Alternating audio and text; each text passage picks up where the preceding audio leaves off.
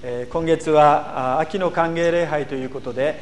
ルカの福音書の15章に出てきますイエス様の例え話をご一緒に読んできました。今日はその最後です。まあ、よくあの聖書を読む時にですねあのただ何が書かれているかそれは一体どういう意味かっていうことにとどまらずに私に対してこの聖書の言葉はどういう意味があるのか、まあ、私に当てはめて読むということの大切さをえー、共に考えているわけなんですけども例えば先週もお話しました今日のような例え話を読みます時にはどうでしょうか。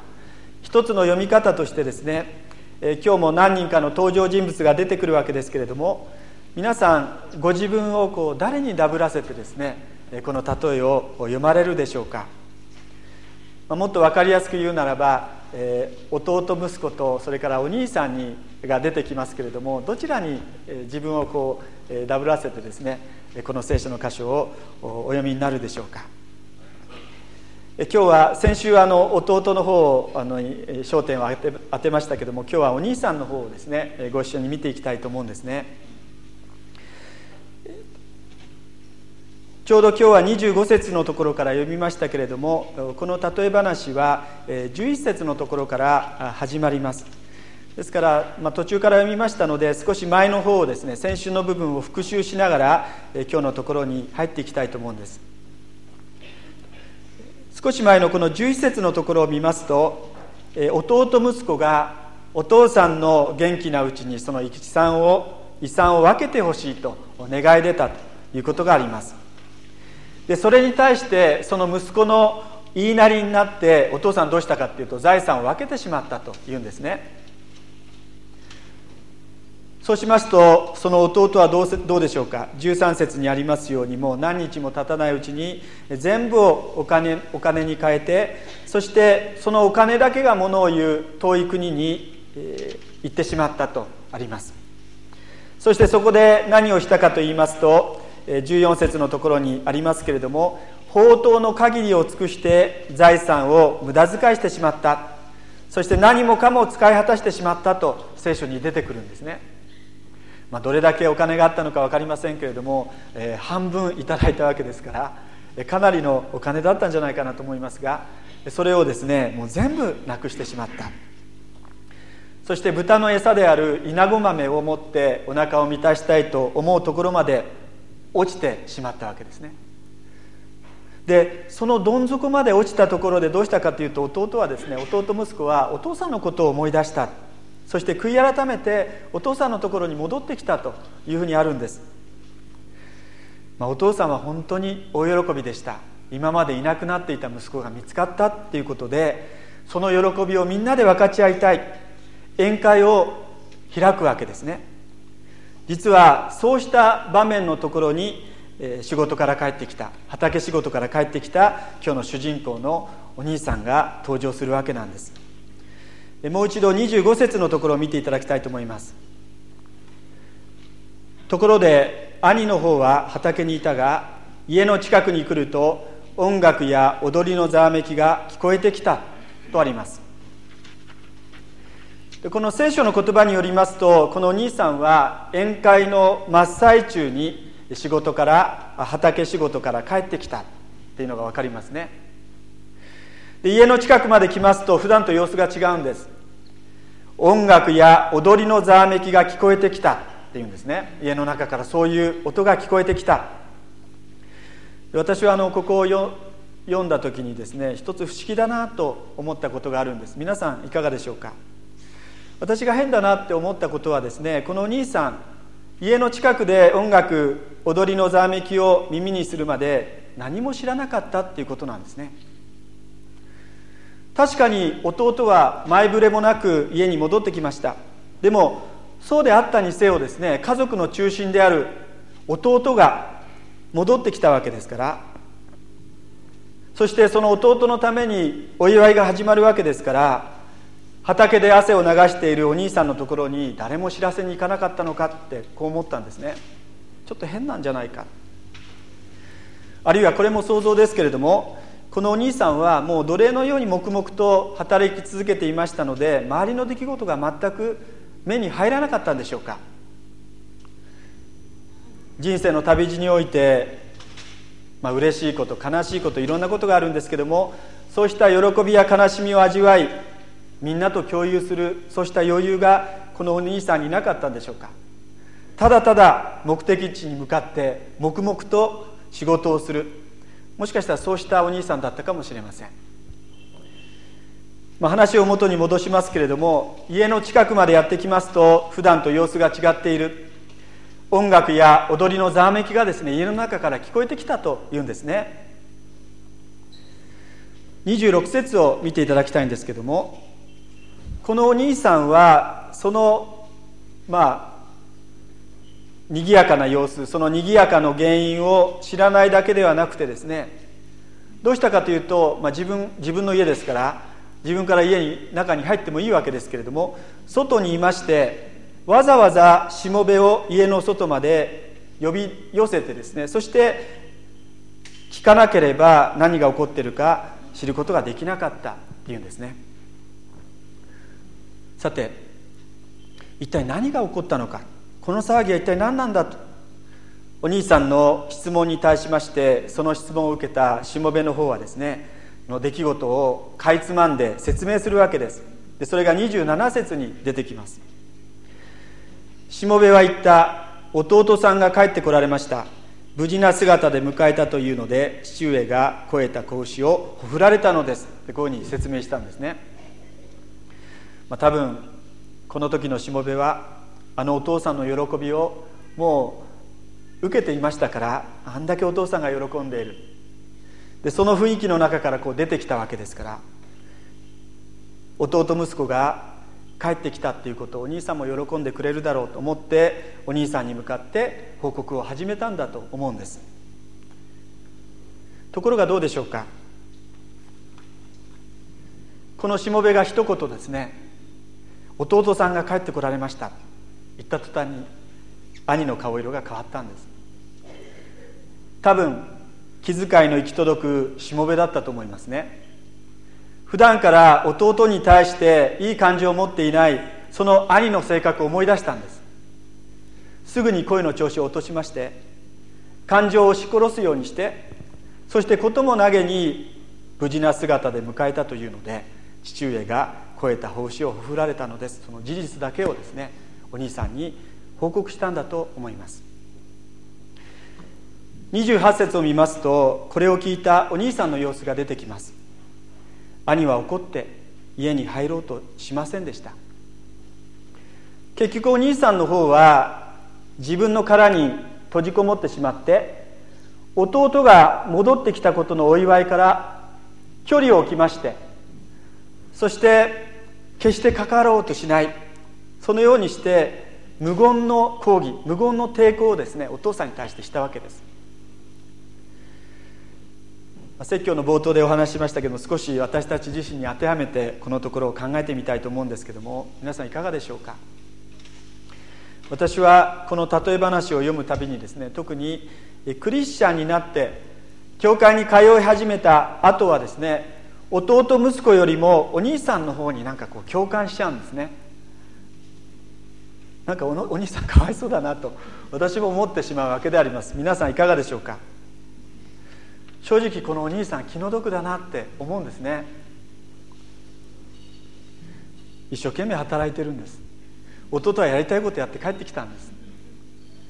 今までのそうした経緯を知っているものとしてはこの時のお祝い弟にとって全くふさわしくないもの。しかもこれからの弟のことを考えるならばなおのこと本当にふさわしくないと思うわけですね。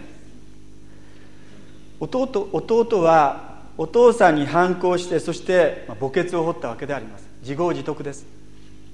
先週もお話ししましたけれども当時のユダヤ教の規則からすると法律違反を犯しました。ですからそれなりの償いを持ってですね迎えられるべきであって宴会どころの騒ぎではない。むしろ処罰されて当然であります。それがどうでしょうか？子供の前で正しい義なる存在でなければならないはずのユダヤのお父さんなのにどのように使い果たしたか分かりませんけれどもお父さんの心象を食いつぶして帰ってきた息子をですね懲らしめもせずにもうそのまま迎え入れて責任も取らせずに祝宴を設けている。もうお父さんの神経を疑いたくなる。お父さんの甘さに我慢ならない。でそれがこの時のお兄さんの心境だったんじゃないかなと思うんですね。30節をご覧ください。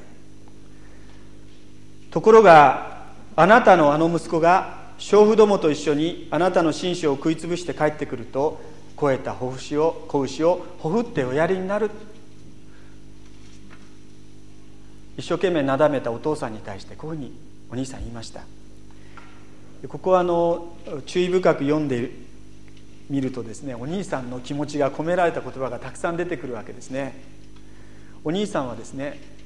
帰ってきたのは自分の弟であります。ところがその自分の弟のことを私の弟って決して言いませんでした。何て言ったでしょうか。あなたのあの息子ってこう言ったんですね。私と関係ない。あなたのあの息子。口が裂けても私の弟とは言いたくない。自分とは全く関係ないやつなんだ。もう突き放すようなですね言い方をこのところでしています。お父さんに対するものすごい怒りそして弟に対する軽蔑が込められた言葉であります。でもう一つ娼婦どもと一緒にあなたの心象を食いつぶして帰ってくる。その言葉を見ますとさらにこのお兄さんの弟に対する憎しみの大きさがもっと伝わってくるように思うんですね。私は考えたんですが弟が娼婦と一緒にいたかどうかこの時のお兄さんは知ってたんでしょうか？その場に行って見てたんでしょうか？確かに13節を見ますとそうだったかもしれません。宝刀の限りを尽くすわけですから。でも弟に心を閉ざしている状況の中でこれは一方的なその場にいたわけではないですから一方的な邪推です。決めつけであります。実際に見てもあるいは聞いてもいないわけですから。つまり弟が戻ってきてそしてそのことを認めようとしない。いや認めたくない。この時のお兄さんの気持ちがですね言葉の端々に現れているように思うんですね。でこのようなお兄さんに対してお父さんはどうしたでしょうか？今日はあの私はそれにあの注目したいんです。まず第一番目にお父さんまたもや家の外に出てこなければならなかったっていうことなんです。先週ご一緒に見ましたけどもこの時のお父さんつい先ほどまでもう来る日も来る日も弟の弟息子の家出していった方角を眺めては彼の帰りを待っていました。もう弟息子のために何度いや何百回何千回お父さんは外に出て向こうを一生懸命見たでしょうか？そして今どうでしょう？ものすごい勢いで避難して憤る。このお兄さんの言葉の前でですね祝宴どころではない。愛するもう一人の宝刀息子のためにもうお父さん戸惑ってですねもう一度お父さん外に出てきたんです。再び戸惑い苦しむお父さんが家の外に出ているわけであります。2つ目のことは何でしょうか？31節を見ていただきたいんですけどもお父さんは怒り狂うお兄さんに対して「来よ」と語りかけてるんですね。宝刀息子と呼ばれる弟息子に対してこのお父さんは相変わらずに相変わらず父親であり続けました。それと全く同じようにもう怒りでですね荒れ狂うお兄さんに対しても同じようにお父さんであり続けたんですね。ちょうど亡くなった銀貨一枚を必死になって探し求めたその女の人の手の中に同じく尊い9枚の銀貨が握られたようにですね怒りの収まらないお兄さんもまたこのお父さんにとっては愛する息子なんです。大切な宝のような存在でありました。今宵お前はいつも私と一緒にいる。私のものは全部お前のものだ。だがお前のあの弟は死んでいたのに見つかったのだってこういうふうに言ったんですね。あなたのあの息子ってこう言ったんですけどもお兄さんあの弟お父さんはですねその言葉を受けるようにして何て言ってるかっていうとあなたあなたのあのごめんなさい。あなたのあの息子って言ったことに対してお前のあの弟ってこう言い直してるんですね。お前のあの弟お前の弟なんだ。自分の方から関係を断ってそれこそ殻に閉じ込もうとするお兄さんをなだめるために必死になってですねもう一度外に飛び出したお父さんの姿。まさに弟を遠くから見つけて必死になって走り寄ったあの時の真剣なお父さんの姿と重ならない重ならないでしょうか。そして3番目にお父さんの最後の言葉に注目したいと思うんですけども32節。祝宴を開いて楽しみ喜ぶのは当たり前ではないか。お父さんの言葉は本当に何者にも勝って私たちと共にある。私たちの存在自体を喜びとされる神様の恵みをですね私たちに伝えてるんだなと思うんですね。さて私たちはここで大切な事実に目が開かれます。最後にそのことを話して終わりにしたいと思うんですけども。それは常にいつもお父さんの近くにいたはずのお兄さんの方がもしかしたら遠い国に行った弟よりもはるか遠くお父さんからこう離れていたかもしれないなと思うんです。もう一人の宝刀息子っていうタイトルをつけましたけど宝刀息子っていうのは普通はまあ弟息子の方を指すんですけどももう一人の宝刀息子お兄さんですね。思い出していただきたいんですけどもこの例え話を聞いていた人々はファリサイ派の人々立法学者たちでありました。29節に「この通り私は何年もお父さんに仕えています。言いつけに背いたことは一度もありません」そのお兄さんの言葉が紹介されていますけれどもまさに彼らファリサイ派立法学者の自信を表す発言言葉とこうダブって聞こえてくるわけであります。じゃ現実はどうだったんでしょうか。ファリサイ派の人々も立法学者たちも人のことをとやかく言うんですけれども本当の意味で自分の心の中に喜びや満足平安がなかったのではないかと思います。彼らは本当にこう人の、えー、社会の中にあってこう立派な振る舞いをするわけですけども、えー、でも人の目を気にし朝鮮人や罪人と言われた人々に近づかない。なぜか汚れるといけないからだということです。でそうした彼らの表面的な生き方貧困法制な生き方でそれは神様に対する愛隣人に対する愛からではなくてむしろ世間様が自分をどうに見ているかその恐れからでありました。失敗を恐れる後ろ指を刺されないように人から批判されないように。批判されるの嫌ですからね。誰でも。つまり誠の神様を恐れない結果神様でも何でもない人々の目人々の目を気にするそうした生き方しかできなくなっていたわけであります。私たちはどうだろうかと思いました。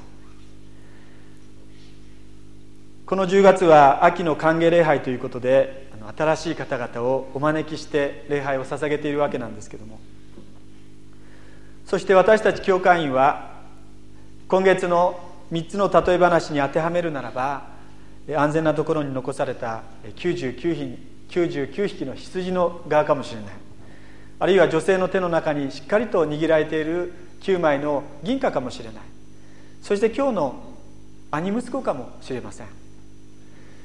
洗礼を受けてそして教会に来ています。霊的な見方からするならば本当に恵まれた環境の中にいるかもしれません。でも私の心がいつの間にか喜びを失って礼拝信仰生活がいつの間にか義務のように思えてならない。怒りとか憤りとか不平不満で一般になっているとするならばまさしく私たち自身がこの時のお兄さんのようなのかもしれないなと思うんです。今日の例え話を見ますと一見正しいそして立派に見える兄息子。でも実は彼も失われていた。いなくなっていた。お父さんから遠く離れていた。そのことを気づかせるのがこの32節のお父さんの最後の言葉に込められたメッセージだと思うんですね。さてこの後ですねお兄さんはこのお父さんの招きに応じてお父さんのこのなだめたってあるんですけどもそれに応じてですね家の中に入ったでしょうか。あるいは家の中に入らなかったでしょうか。私たちには分かりません。でもここでイエス様が問うてるのはお兄さんは入ったか入んないか分からないんだけどもこれを読むあなたはどうされますかっていうことなんです。これを読む私はどうするかっていうことなんです。祝宴を開いて楽しみ喜ぶのは当たり前ではないか。そのお父さんの招きに応じてですね私たちはぜひお父さんの懐に飛び込んでいきたいと思うんですね。今日であの歓迎礼拝は終わるわけですけれどもあの講座協会毎週こうやって礼拝を守っています、まあ、そういう意味で、毎週が歓迎礼拝のようなものです。あの心から歓迎します。で私たちが歓迎するだけなくて神様が一番あの皆さんを歓迎しておられるんです。ぜひそのことを覚えていただきたいと思います。お祈りをいたします。